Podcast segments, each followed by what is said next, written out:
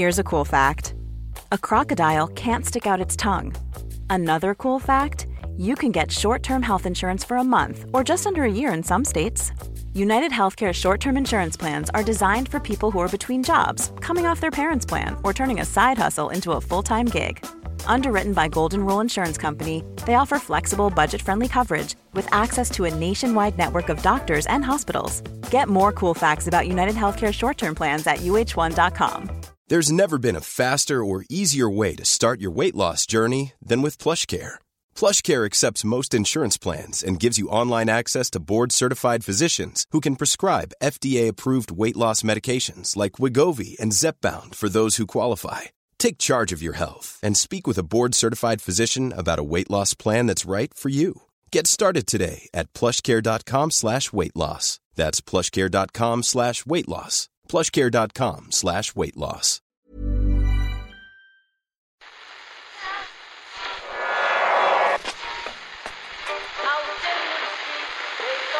Which one is that? That's the second time it's gone off. Never go home, they never go home, they never go home, those, those, those boys.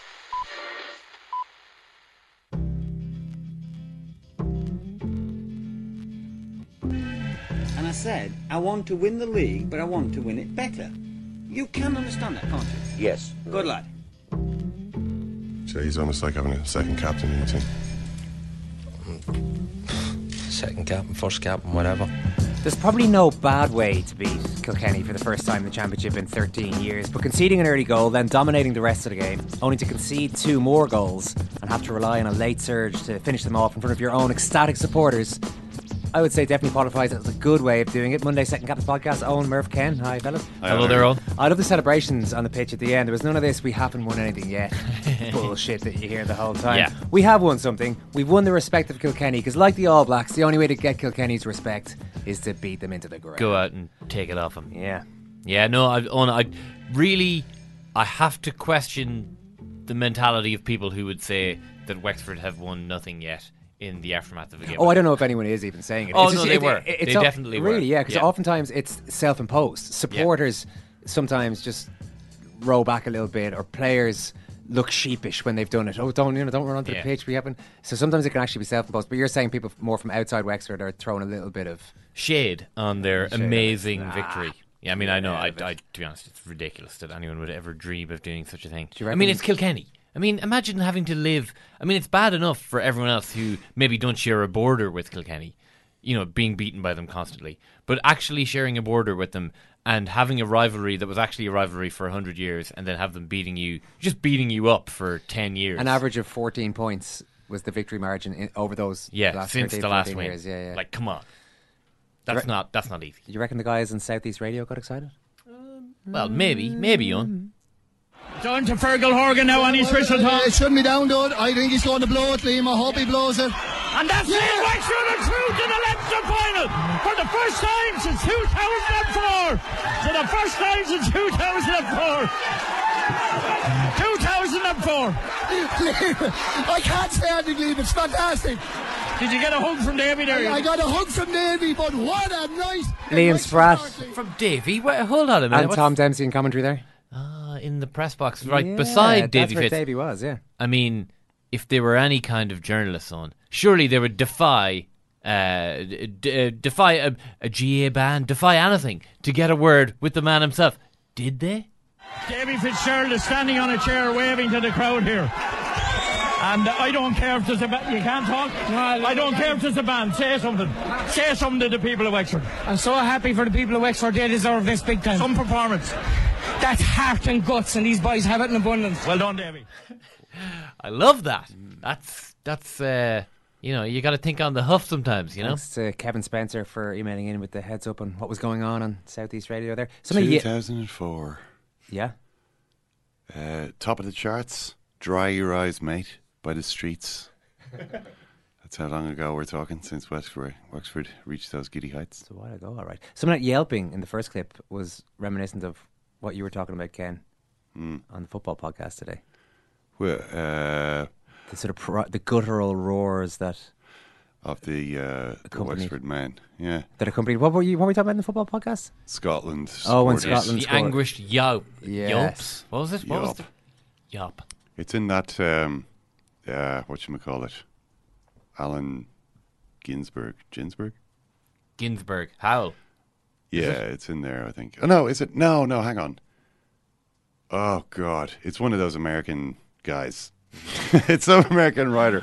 Mar- Marco. One of those smart American writer guys. Uh, maybe I'm. You take your time and have a look at that. No, it's Walt Whitman, isn't it? Ah.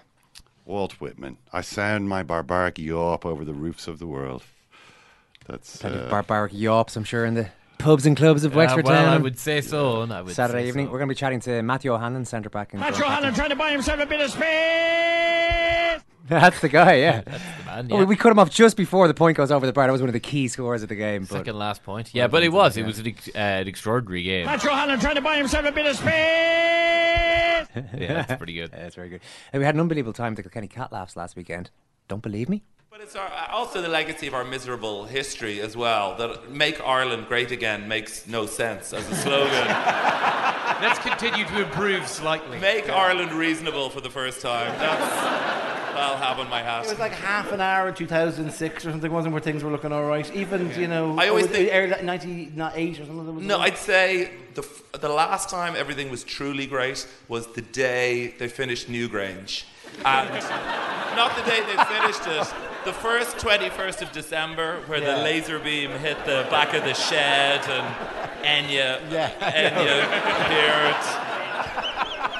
That was the last truly great day for Ireland. David O'Doherty and Dara Ó Briain there. Uh, there was a bit of there was a little, little bit of Kilkenny hurling chat with Dara as well. Yeah. if I recall, as well as talking about making Ireland reasonable for the first time with Dave. There, you can hear all of that podcast on the World Service secondcaptains.com for a fiver a month plus VAT. If you sign up tomorrow, by tomorrow even, you'll be just in time to hear the details of our next live show. That's going to be announced on Tuesday's podcast. It's rather a different venue from the Cat Laughs, I would say, a little bit more off the beaten track. This is Lebanon. No, it's not It's Lebanon. not in Lebanon. Where did he come from? Th- I was actually thinking of it. why This was- is Lebanon. I was thinking of this as Lebanon while I was watching the French Open. It was the last time I turned on to Eurosport slash CNN. Wasn't that it? There was the night, It was the night of the American election, yeah. Yeah, that this ad Lebanon, was the more uh, Trump ran away with victory, the more uh, that ad seemed to be played. Yeah, the more it grating on seared us its all. way into my consciousness. There, uh, we are going to be talking to just sorry, just to mention again, yeah, details on that live show tomorrow. uh, In full for World Service members. Oisin and Mike Quirke are going to be in later to talk about Galway, the dominant force in Connacht football, Murph. Much to the surprise of Ciarán Murphy circa this time last year. and you predicted that, Well. well, apathy reigns in the county. Yeah, Can we, ca- we, you should actually explain what's happened here. You wrote a piece last year. it hasn't aged well. Uh, Owen. Well, not not only that, but it has been pointed out to you by people Yeah, people are retweeting it this morning. this morning. An Is article this that you wrote the last year. Corbyn supporters? This is on you of GA. Nobody wants to play for Galway. Fifty lads have turned it down. Nobody cares. Yeah, well, I mean, I, Oh. the, the, the, the the number of fifty was provided by the Galway manager. So, I mean, I d- well at the end of the day, you know, on I expressed an opinion uh, before a game that I really felt it was literally impossible for Galway to win last year, and uh, they went and won that game, won the Connacht final, and uh, what happened this week really was, I think. Uh, like a, st- a statement by Galway that they were promoted to Division One, but that being a Division One team is more than you know get you know getting promoted from Division Two. It has to mean more than that. You have to play like a Division One team, and you have to have the conviction of a Division One team. And I think that for all of the mistakes that Galway made and the nerves of I think probably nearly twenty minutes of actual game time that they didn't score in between their last score and the final whistle they did show patches of it, and they did show enough to say, as of right now, they've beaten Mayo home and away in two years. They're a better team than Mayo, and I, w- I, I didn't expect that last year, and I, to be honest, I didn't expect it on Sunday morning either. I don't think anyone can accuse the hurling championship of being a slow burn this year. We're not even what midway through June, and already we've had Cork take tip out in Munster. Now Wexford handing Kilkenny their first defeat in the Leinster Championship since 2013, and an unbelievable looking night in Wexford Park. Their joint captain Matthew O'Hanlon is ready to chat. Matthew, congrats first of all. Thanks very much. Appreciate it. I saw JJ Doyle, one of your selectors. He said, We're not going to go and tell the lads, listen, go home to your beds tonight. We have to enjoy this because what's the point of playing this game, having an occasion like that if you don't go out and enjoy it? Did, did you guys take his advice? yeah, yeah, we did. I think it would have been very hard to keep us uh, keep us wrapped up and indoors on Saturday night after that experience. So uh, we went out and uh, celebrated Saturday night. But um, back to the back to the training training field this week now and get uh, get our eyes um, focused on the Leinster final. Yeah, I mean the you mentioned the sort of occasion that it was. What was obviously when you're in the middle of it, you're just wrapped up in your game. But those scenes afterwards with all the supporters in the field and all that joy coming from the stands, well, looked, looked like a lot of fun to be involved in that. Yeah, yeah, for sure. Um, Wexford fans uh, kind of make a habit of, uh, I suppose, making the boast of big wins like that. But look, it, it, it's great to have that type of support behind us. Um, the scenes afterwards were great to be a part of. Um, I think there was nearly a stampede at the end of it. It was hard to get out of there um, with the amount of fans around the place. But look, uh, it's not a complaint at all. Um, it's amazing to have such um, passionate fans behind us, and it really, really helped us drive uh, drive drive us on on Saturday during the game as well. And there were moments you were tested. I think this was it was a funny sort of a game, and uh, like it seemed to uh, everyone watching that you guys played most of the hurling in the first half and deserved to win throughout, probably. But then Kilkenny being Kilkenny, they get a couple of goals. They they really test your resolve there. So in in ways, I guess that's almost the best way to win. That uh, Kilkenny did come back at you, and yet you guys had the fortitude to see it home. Yeah, for sure. Um, anytime you play Kilkenny, it's it's really really difficult to beat them, and we knew no matter what side that they brought out, uh, coming down to Wexford Park, especially after the league quarter final. Um, it was going to be really, really tough. Um, we got on top in several stages. I suppose we got a really poor start with the penalty in the first two minutes. That kind of knocked us back a bit, but I thought we settled quite well after that and got, I think, the next four or five scores, which kind of settled the nerves a bit. And then the second half, when we extended the lead to seven or eight points, they hit us with two quick goals. And I suppose a few years ago, maybe we didn't, we wouldn't have had the belief to see out the game then, and you would have seen heads drop. But um, thankfully, guys just stuck to the game plan, and we got a few scores at vital times and uh, saw it out in the end. But uh, look, a win is a win. Um, it doesn't make any difference to us if it's one point, two points, or more. Um, anytime you beat Kilkenny is a good day for Wexford. Where did that self belief come from? Is there a, um, is there a simple two word answer being Davy Fitzgerald? if only it was that simple. Uh, yeah. Davy, Davy had a, a, big part to play, obviously.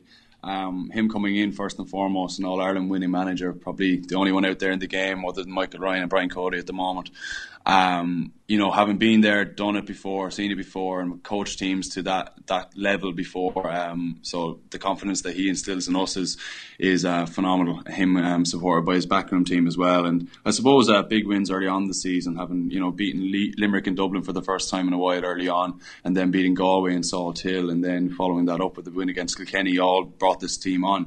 So we knew we had it in there. Um, it was just producing the performance on the day, which thankfully we did there was a lot of time to to think about. You, you mentioned how much of a build up there was to this game, and everybody starts talking about the team, and the excitement is building.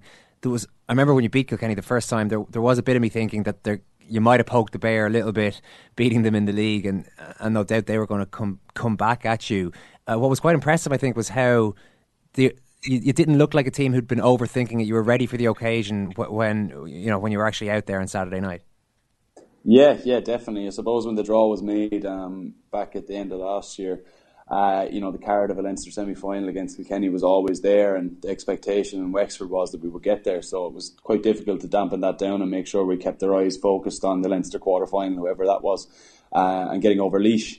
And then um, I suppose, yeah, having won the game at the league quarter final up in Nolan Park, um, obviously Kenny, there was going to be a backlash. Um, they never like being beaten, and they're always difficult to beat. beat. But for us, um, we don't have that many opportunities to play them, and we haven't beaten them too many times with this team. So getting getting that win up in Nolan Park really gave us a shot in the arm to say, look, yeah, we can get over this team, we can beat them. And then um, I suppose it was using that um, game uh, as the basis of what we were preparing for championship. And then knowing that Kilkenny were going to try something different, it was just trying to make sure that we had every every eventuality covered off, and that no matter what happened during the game, that we'd be able to come back and come back again. Because you've seen times in the past where Kilkenny have come out, come out when they've been written off, and in the first 15, 20 minutes they bang in three or four goals, and that's it, lights out, game over. So we were very wary of that in the first um, 15 minutes. That no matter what happened, we would stick to the game plan and keep coming back.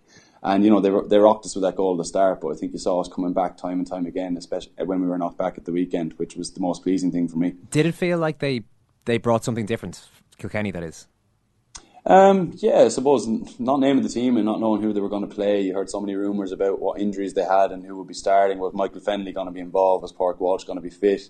And then playing Park Walsh in the forwards is probably something we didn't anticipate. But look, they were going to have to try something different um, based on the league game. So um, we, we could only set our stall out to get the best performance that we could out of ourselves. And then up after that, it was up to each individual to get the best of their own, better, better uh, the best of their duel with their marker. And um, thankfully we did. You know, Jerry Aylward and Park Walsh were, were, were taken off, having had some misses, and um, that kind of played in our favour. And then we kind of went from strength to strength from then. You uh, you even popped up with a score yourself in the last uh, five minutes, which was uh, absolutely. I mean, I don't. I don't have the stats to hand. It's it's not an extraordinarily regular occurrence. Well, Mike, well, Mike, Mike Finnerty did yeah. make this point in commentary, which you probably did, not need to hear. I don't know if you watched. It's rare. They're they're rare, but it's an important one, kind of thing. yeah, I suppose so. I haven't scored too many times uh, in, the, in, the, in a Wexford jersey. Been full back for most of my time, so it's rare that I get out my own half, and let alone get a shot at the post. But uh, yeah, yeah. Look, it was a, it was a great catch from Lee, and, and Jack picked me out. But um, look, Davy always encouraged us to get up the field, and, and if we can get a point or two, that that's great for the team. And I suppose it was good for me in terms of the timing that it came on uh, in the last five minutes when we, we needed a score. I happened to find myself in a good position, and thankfully it went over. It was it was straying right, and it was like, oh god, I'll never get over this. And I get abused for missing this one. So thankfully it stayed inside the post. It was a nice catch by Leachy, and you mentioned not not his first one of the night to help set you up there. He he seemed to be on it, especially in the second half. Yeah, yeah. So Lee, Lee obviously sets himself very high standards, and he was probably a little bit disappointed with um, his performance getting leash. He, he thought he thought there's more in the locker, but there's no no better man to produce on the big days than Lee. Um, he's a phenomenal athlete, and you can see from some of the, the catches he made and the, just the energy that he has, and kept driving the team forward.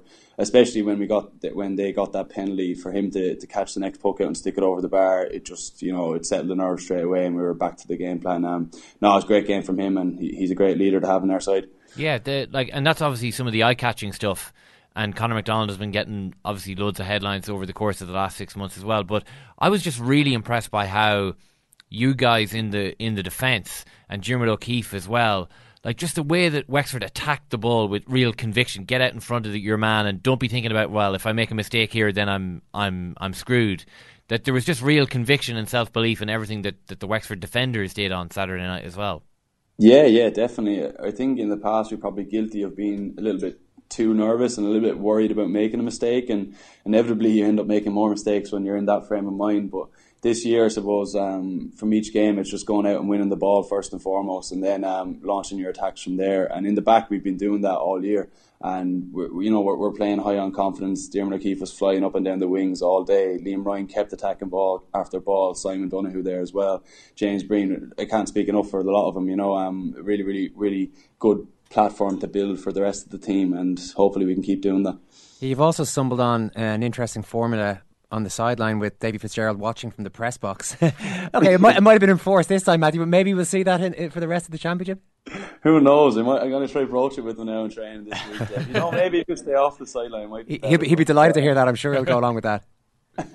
I don't think we'll be able to keep him on the sidelines the next day now. I'd say it was killing him to stay stay up in the stands and not being out there dueling with Brian Cody. But um, look, yeah, get, getting him back on the sideline will be um, will be a good, a good boost to us. But I think the backroom team did very well without him as well. Yeah, well, listen, good luck in training this week and, and in the final when it comes along. Matthew, thanks very much for talking to us. Well done.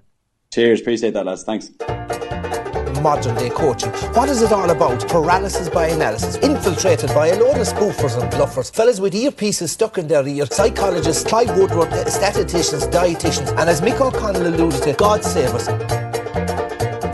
A very happy Matthew O'Hanlon there. Probably fair enough that a guy playing fullback most of his intercounty career isn't among the heavy scorers Mm. in the team. And in fairness, the Liam Spratt commentary we played earlier on didn't make any reference to No. the the, the scarcity of his scores.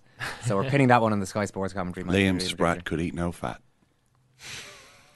for the No, no, there's it, it, there's a nursery rhyme reference that I don't get there. Uh, Jack Spratt could eat no fat. His It's wife Jack could Spratt, eat no okay. lean. Ah, okay. Yeah. The Kenny side of things, Murph. Yeah. Uh, we are we're being way too well. We're it's good to focus on the victors, sure, but it's rare enough that Kilkenny are humbled in this way. So And it's 1949, I read on Twitter this week, since the two All Ireland finalists were both beaten in their first games of the following year's championship. Ooh, Matthew mentioned the fact that their team was named late. Now that's not the first time it's happened. It's just it's not a regular occurrence for Brian Cody to leave it late, which he did. What was more interesting, I think, was that once he at Pork Walsh ends up playing there, ends up wearing was he wearing number three and playing, Playing forwards, right half forward, left half forward. playing badly by his standards. A couple of bad wides. One his last act was a really bad wide with players inside roaring for an Mm. easy ball into the full forward line, and there was just enough of a gap between him hitting that wide and being substituted that convinced me that it could have been a punishment substitution based largely I- on that. You know, well, what- I would say as much as that, and also the reaction of the entire Kilkenny forward line, who all threw their hurleys down in disgust Yeah. at the fact that the ball didn't come in. But you know what I mean? Sometimes players are taken off, and one of the Wexford players was taken off in the first half just after a, a negative contribution. I can't remember exactly what it was now, but that was so immediate. Yeah. That it's like, oh, that's that guy's last act. And Whereas the also- Walsh, the Walsh had about a 30 second gap, and then he was off, which Yeah. made me think, oh, he, if he hadn't done that, he might have still been on there. Oh yeah, and uh, I think as well it was one of those situations where the wide was hit directly in front of Brian Cody as well. I mean, he literally could have nearly taken Cody's head off with his backswing. Yeah. Uh, that's how close to the sideline it was. But I mean, yeah, I mean, the the the not naming the team, in retrospect, looks more and more like the intimidation factor of Kilkenny was greater than the, you know, the the the, the idea of not naming the team would intimidate Wexford more than the actual names on the team sheet. That is, Cody was basically trying to use the mystique of the Kilkenny jersey to spook Wexford more than the naming of the team would have spooked Wexford. And that's that's a strange situation to be in. I mean, you you don't really see. Jackie Tyrrell has been writing uh, very good columns in the Irish Times uh, all summer, and he was saying that last week that if if you're not training two weeks before a game, you know the idea of injured players playing for Kilkenny just never happened. And yet you saw Pork Walsh and Gerald Aylward both taken off before halftime, both pretty rusty coming back from injuries or not fully fit yet. Uh, and certainly Walsh, it, it, it appeared, wasn't fully fit.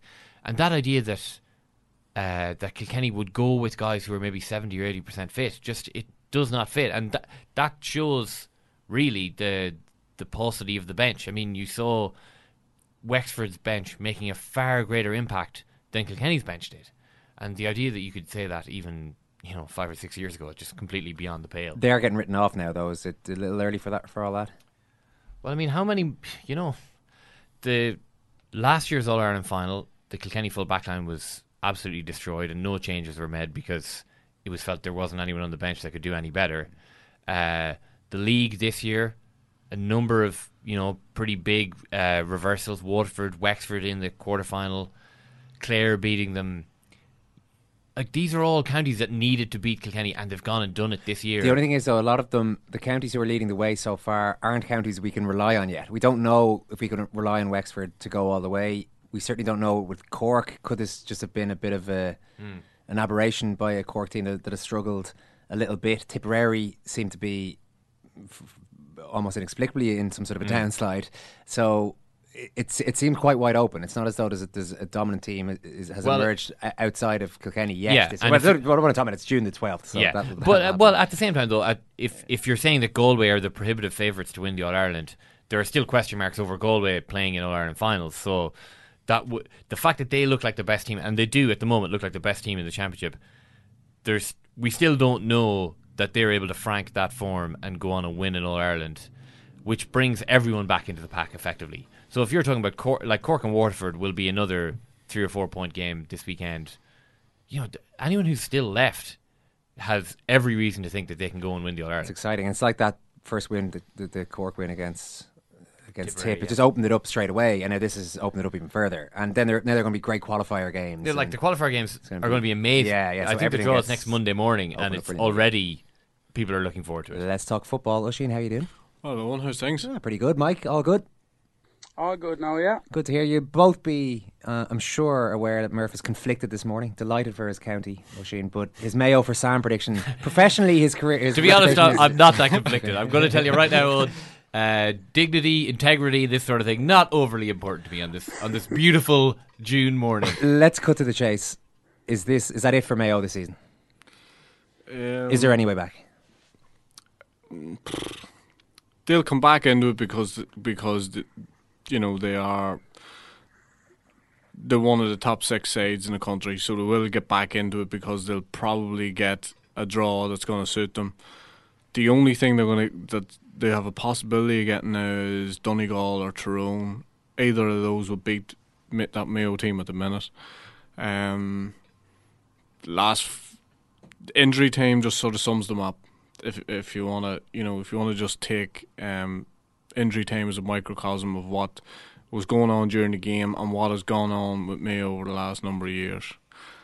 And the argument you com- you continue to get is, but they're only a point away. But a point in a situation like that is a long way, and it's very telling on the team that if you keep getting beat by those small margins in those games that are close and tight, and just the options even that they took towards the end of the game. Um, the one thing that you always could praise Mayo on was their energy levels, etc. I don't, I don't even know if that's there anymore. So, what do you mean by you said in extra time that that sums up what went wrong and what has just been the choices, the choices they took, the shots they took on, not being able to walk that score. You know what I mean? I talk about them being a top six, top 16, but not being able to walk that opportunity to somebody to buy a free, to walk that opportunity to get that one score, to to, to live for another day and and reassess your performance and go again and try and improve on, on what has gone on. Uh, lick your wounds in the fact that Keith Higgins, you lost Keith Higgins, who was an integral part, would look like an, an integral part of the game plan. Whether that be the case or not, I'm still not 100% sure. Uh, what is Aidan O'Shea's defined role, even coming off the bench, because he's a much talked about footballer. Well, he's a much talked about footballer, but not in a football context. If that makes any sense. What is his role within that team? I mean, why not take Aidan O'Shea and say, Aidan, you're our one, you're our go-to man in the middle of the field, or you're our go-to man at full forward, or we're going to play you either or. Just looks lost. Lad looks lost, completely lost, and his influence on the game in general over the last, um, you could say even the last year or two, probably two years, if if you're gonna if you're gonna look at it that way, his influence on games over the last two years has been been completely nullified almost. Um, and again, yesterday he comes off the bench. He makes a bit of a difference in that he gives the crowd a bit of a lift and gives them a bit of a lift generally. But still, like for a player you know, the, do you think of the of the ability that he has that you know he's not having a big enough influence on that Mayo team? Uh, Mike, interesting word that Oisín used there that I felt was really telling yesterday was energy levels uh, and physicality because I was in Castlebar last year and obviously Galway. Galway shocked Mayo, and it, it had all of the hallmarks of a shock result in that the team that you expected to win seemed like they were always going to win it until they were hit with a goal with about 15 minutes left, and all of a sudden they couldn't reply, and it was a shock. Yesterday, it, it seemed different. Yesterday, Galway in the physicality stakes, Paul Conroy hit Seamie O'Shea about maybe 25 minutes into the first half, and O'Shea was not the same player afterwards. Uh, you look at the Damien Comer shoulder that's doing the rounds on the internet at the moment. Diarmuid O'Connor was taken off a couple of minutes afterwards. Galway actually really hurt Mayo in the physicality stakes. And really, like if you're looking at the future for Mayo, if they don't have that energy, they don't have that uh, that high octane stuff that we certainly under Horan we would have seen to a lesser extent maybe under Rochford, but certainly in the two All Ireland finals last year, they had that high octane style of football uh, with huge physicality. If Mayo don't have that, then they're in big big trouble. Yeah, and it was it, it looked obvious enough yesterday that you know, even even without Colm Boyle gives him so much of that kind of that that same kind of physicality and energy that you're talking about from the halfback line. It wasn't there in the same kind of way with Lee Keegan. You know, not starting Aidan O'Shea. I don't know what's going on behind the scenes, but if he's not one of your better six forwards in Mayo, um, you, you know, I don't really know what's going on. And he obviously brings that physicality into the game as well. And I just thought, you know, and like when when they don't have when their backs, you know, particularly that half back line with Durcan and Lee Keegan and Colm Boyle uh, as as it is normally, when those half back line when that half back line isn't giving them the kind of you know forward momentum that that really hurts teams and forces teams on the back foot then their forwards are really shown up to be what they are, which we've always said are, are probably lacking a couple of the top end guys to get you over the line in tight games. Like Cillian O'Connor, I thought was very good yesterday. He was he was being marked by two or three guys at times, and he still, you know, either won frees or kicked scores and play or kicked frees, uh, and did did all he could really. But you know, and and it's no, it's not, it's not trying to pick out Evan Regan as as the as as the young guy coming on and taking a couple of shots, but it's just it's the it really highlights their their ineptitude in attack that they don't have a guy that's able to go and win a free, like Oisin says, in the last couple of seconds and kick it, you know, kick it over the bar and, and tie up the game. They just they're still lacking that top end guys. And when your half back line and your full back line aren't giving you that kind of you know go forward momentum that they usually do, then it just becomes really highlighted how how, how weak you are up front. You know. Yeah, and I mean, I, I like I have to say I, I disagree with Oisin in relation to O'Shea, Aidan O'Shea, because I felt like he was when he came on. I mean, it was just so obvious that right, okay, maybe he's not, maybe he's not the uh, as good a central midfielder as uh, Seamie O'Shea or Tom Parsons, but he's he's blatantly a better. He's blatantly in the top fifteen footballers in Mayo, and he he made a difference. Uh, he had, a, like, as we say, a, a, a, physicality about him, also an air about him that he was intent on trying to change the game. And I just don't know what Mayo are doing with him. I, like, I don't understand what the what the plan is for him, Mike. Yeah, and and I, again, like again, we don't when you don't know what's going on in training, you don't know what he's you know injury wise or whatever is happening. But if if Aidan O'Shea is is fit and not hurt, you know he's on your Mayo team all day, every day, especially against a game like you know uh, Galway when when you know they're with Comer and and, and these guys that are coming with physicality and coming looking to hit guys. Again, no shea revels and that kind of stuff when he when he has that thing. But I've made a point about him for, for a long time that, and I think Mayo have, have, have probably done him a disservice at different times because a little bit like Oisin is saying, he's a midfielder one day, he's a he's a centre forward the next day, he's a full forward the next day. He's never had a permanent home, and they've never devised a game plan around getting the best out of him. And I and I think if if if you do that, I mean, if you put Aidan Shea, as I said before, and with the carry forwards, eh, like no, no, everything is looking an awful lot better, and Aidan Shea is looking an awful lot snappier and, and, sharper than he is. But they're just they keep chopping and changing, and this idea of bringing him off the bench, you know, I don't know, is it to give people a lift or wh- what is it? But I mean, you could see it yesterday. They looked to him as a kind of a leading figure and, and a guy that, that will try and wrestle the momentum back off guys, and, and being physical and throwing guys out of your way. That that lends itself to that, and fellas follow that kind of stuff. So for me, he, he'd have to be on your on your team starting every day if you're Mayo. Do you see? Would you see Aidan O'Shea as one of the top ten footballers in in Ireland, Murph? No, but that's not that's not what's at stake here. I mean, is he? Uh, like, no, but know, I'm just uh, the point I'm trying to make is that you know you're saying that he come on and he had an influence. Yeah, he had an influence and he gives them a bit of a pep in their step. But are we not looking more of him? You know, we should should there not be more in him? Should there not be? Like, yeah, and, I, I, I, and I, agree with I agree with Mike as well. Is like it's not all his fault. You know mm. what I mean? Like every player wants to start. That's the first thing. Okay, but every player also would like an idea of what his defined role mm. is within a team, especially now when so much of it surrounds, you know, um, you know, formations and tactics and where he's supposed to be in the pitch. I mean, he runs around the majority of the time trying to put out fires. To be fair to him, yeah, like there's nothing wrong with his effort. I mean, there's nothing wrong with his effort, but where's the finished product from it? You know? Yeah, I know, and I, I like I accept that point, and. I was watching the game with a variety of Galway and Mayo people yesterday in the press box, and at halftime, all of the talk was Aidan O'Shea. Mayo were playing with a Gale in the second half like everyone expected him to be put in at full forward. Yeah. You see, you know, and like see, no one actually has an idea of what where best to put him. But we all presumed yeah. that Aidan O'Shea was going to be brought on with five minutes of the second half gone, put underneath the crossbar, and Mayo would just cause havoc uh, on the on the long ball with Aidan O'Shea uh, against a quite shaky Galway full back line in the air and it never happened. And do you, so, th- I mean, do you think is that a, is that a coach on the, the sideline overthinking and saying this is what ex- they expect us to do? We're not going to do that. Like, do you know what I mean? That's, I do, that's yeah. what I that's what I think. Sometimes is sometimes you overthink it. I mean, what is wrong sometimes? If you're playing with, with the wind, what is wrong with putting the ball in? Even yeah. it doesn't have to be all the time. I mean, generally speaking, what you're trying to do is you're trying to pass the ball into him. Yeah. Like Kerry have done over the years with Donaghy, or put a diagonal ball in them, put it in in his favour, not just lorry it in. Uh, but what's on wrong? the with, other hand, yeah, what's wrong with that sometimes? Yeah, like yeah. the odd time. And what happened actually yesterday in the first half? Because I mean, you're talking about say Damien Comer, who's much more of a forward in the real sense than Aidan O'Shea is, yeah. but he's also an extremely effective target man at full forward. And you know this happens all the time that people are sh- like, we have Damien Comer use him. Two balls went into him.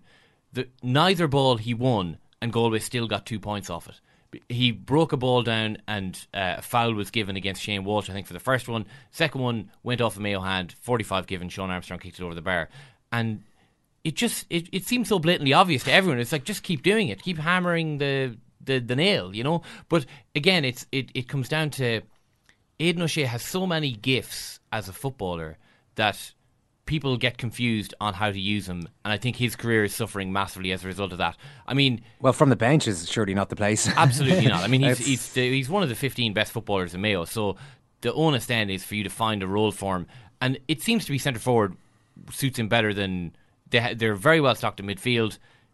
Full forward, maybe he's too much out of the game. Play him at centre forward. I mean, I, it's kind of up to the management to use Aidan O'Shea as the occasion demands. It should be a good problem to have. You exactly. would have thought. And, you know, and you have a guy out. with such physical gifts, but I mean, again, we're uh, you know, it, it is strange that it comes down to Aidan O'Shea. I was going to say, and, and, it comes down to Mayo. We barely talked about Galway. I know you're uh, not convinced that Galway were necessarily at their best. That, that there's a lot more that. that yeah, this this is the thing that that uh, is so worrying for Mayo in a lot of ways. That there were a lot of weaknesses in the Galway performance yesterday. Like the kick out was the strategy was. Uh, a high wire act from minute one, effectively.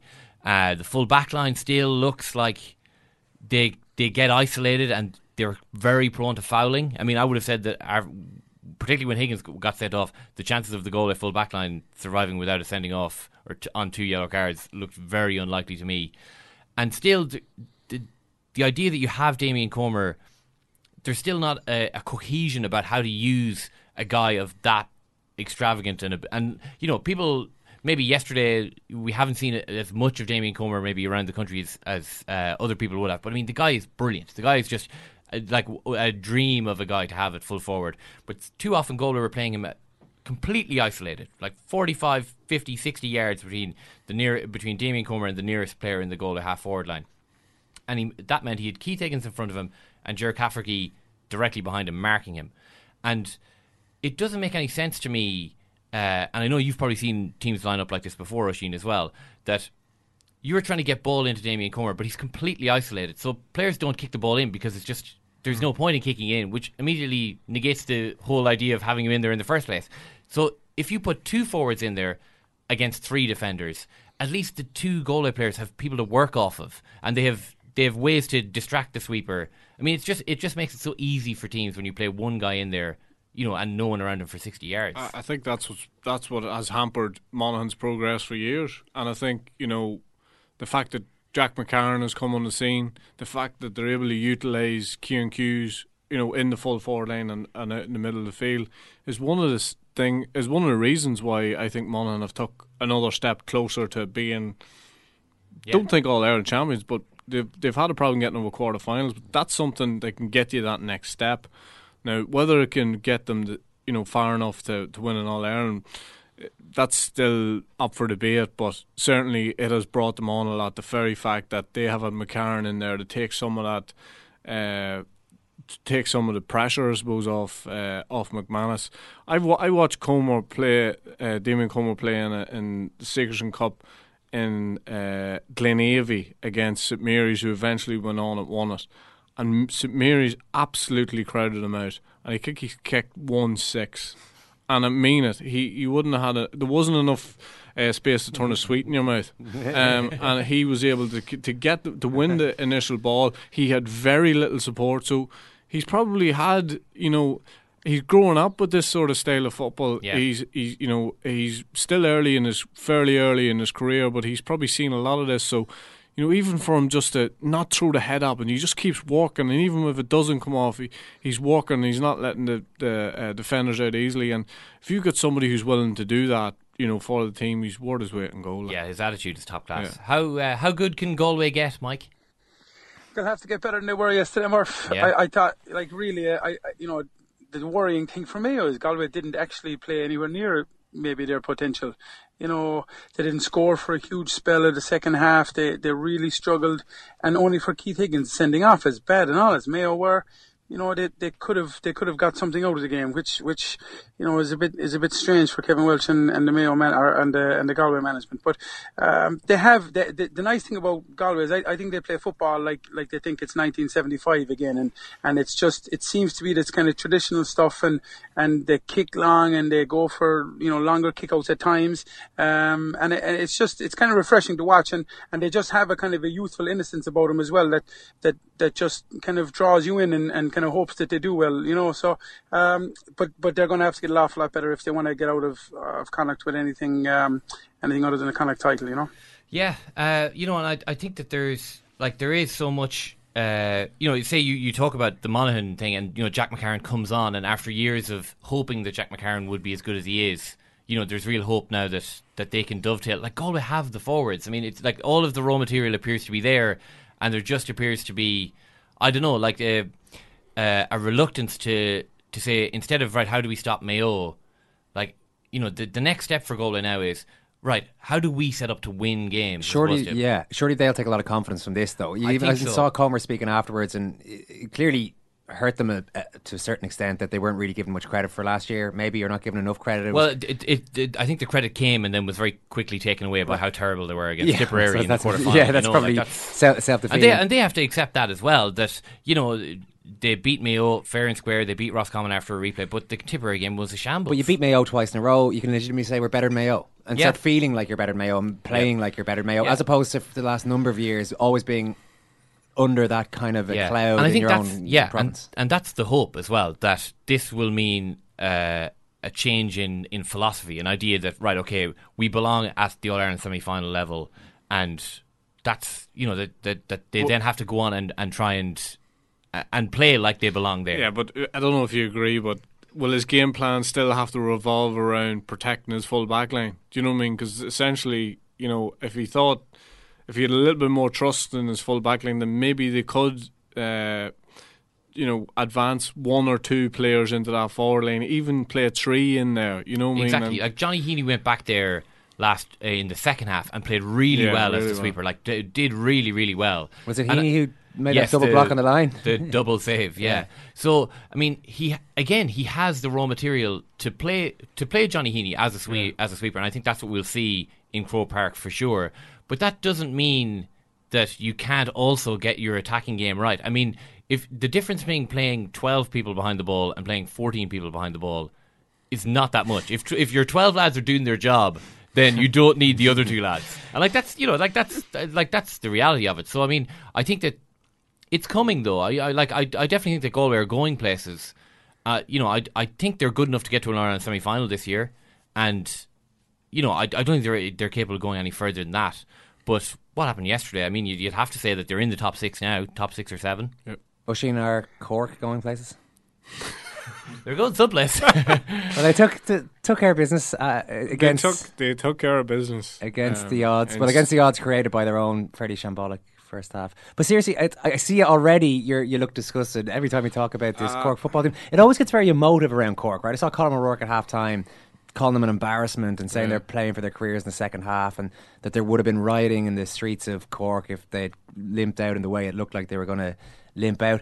Is it not just that they played badly in the first half, didn't press the kickouts, and didn't really impose themselves? In the second half, they made a tactical switch, and the reason they won the game was because they they actually played better football. Is is there a bit too much of this? Eh, A lot of other teams get away with bad games. When Cork throw them in, it's as though they're weak men. You know.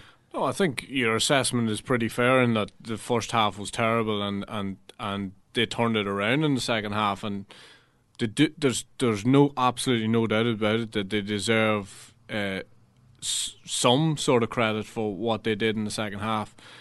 I, I just think that the whole setup, right, from county board level, uh, from the manager, from the players, they need to get on a bus or buses and they need to go to a Donegal or a Tyrone or a Kerry or a Dublin and see what it takes to be a proper top six inter-county team because it's very, very obvious that there seems to be a lot of apathy around, you know, what's happening in Cork, and that is coming from the top down. And I f- personally feel that they have players playing on the pitch who look out of shape, first of all, and I do believe that tactically they made that switch the other day. Apart from that, tactically there's nothing going on. That that's my own assessment from looking at it from as I'm only looking at it from a distance. But if they if they think that you know the way is to just keep trudging along the way they do, surely at some stage, I mean, you know, I think Colm O'Rourke said about them being the rebels. I mean, surely there's a revolt round the corner from from players or, or from from somebody who just you just stand up someday and you say, oh, right, hold on a second, boys, enough is enough. Let's have a review or let's have something because you can't just keep trudging along. And and a win sort of masks a lot of what's going on behind the scenes. Tipperary have regressed big time from what they were last year. Like that isn't the Tipperary team that we seen beating Galway last year, and I think that will be proven over the next number of weeks uh, in the qualifiers.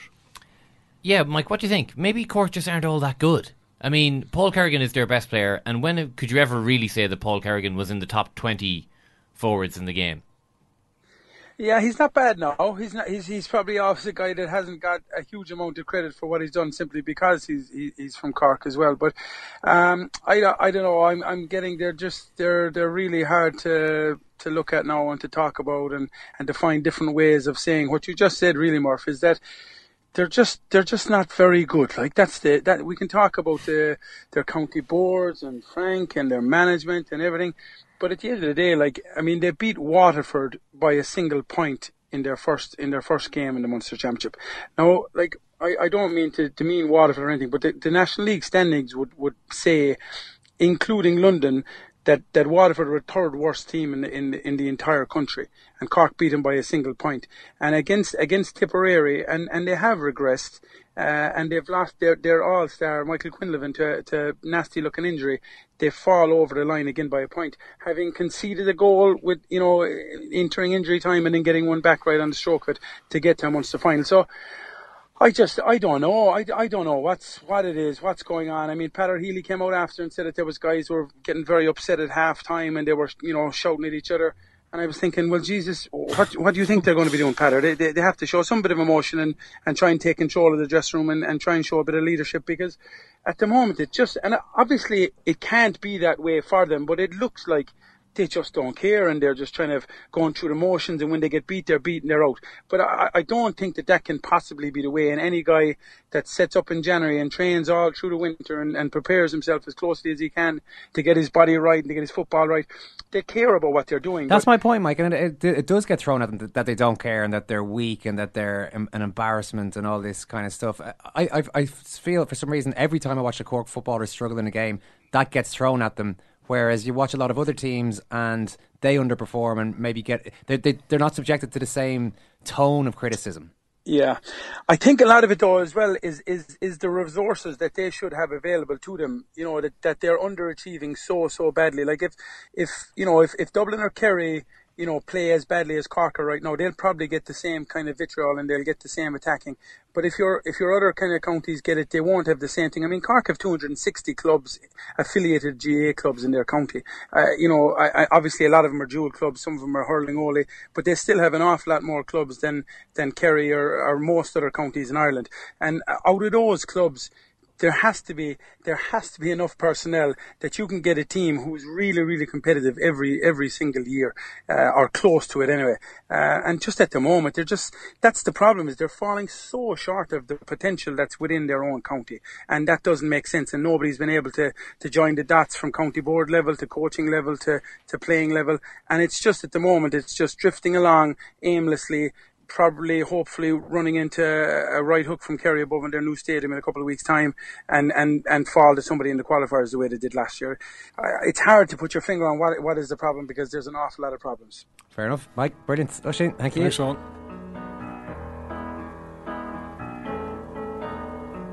When you're alone and life is making you lonely, you can't always go downtown. When you've got worries, all the noise and the hurry seems to help, I know. Downtown. Just listen to the music of the traffic in Six the foot nine outside here. On the sidewalk where the neon Oh, rejected by Parker. Can you lose? Tops the shot. Nothing but net. You can't forget all your troubles. Coast to coast by the American. So go Downtown.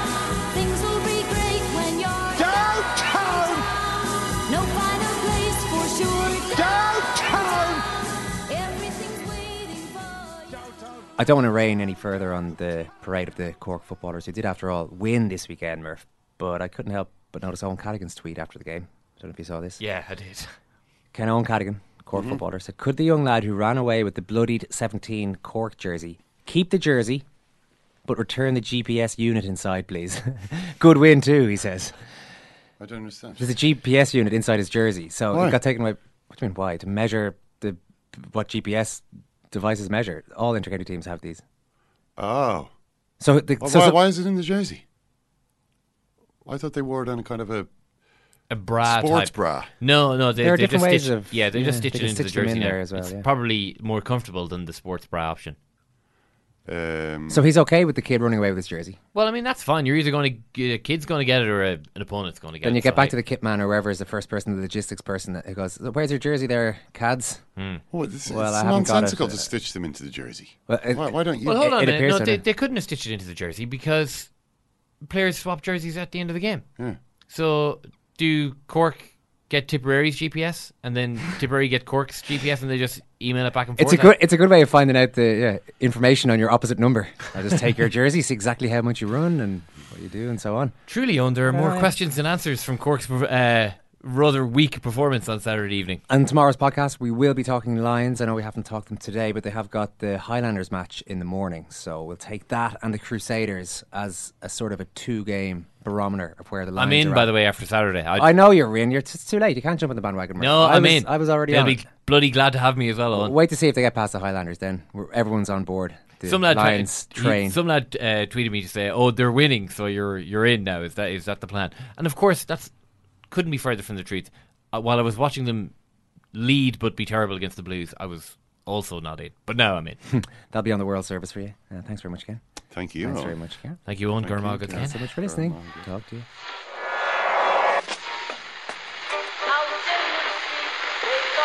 Which phone is that? That's the second time it's gone off. They never go home. They never go home. They never go home. Those those those boys.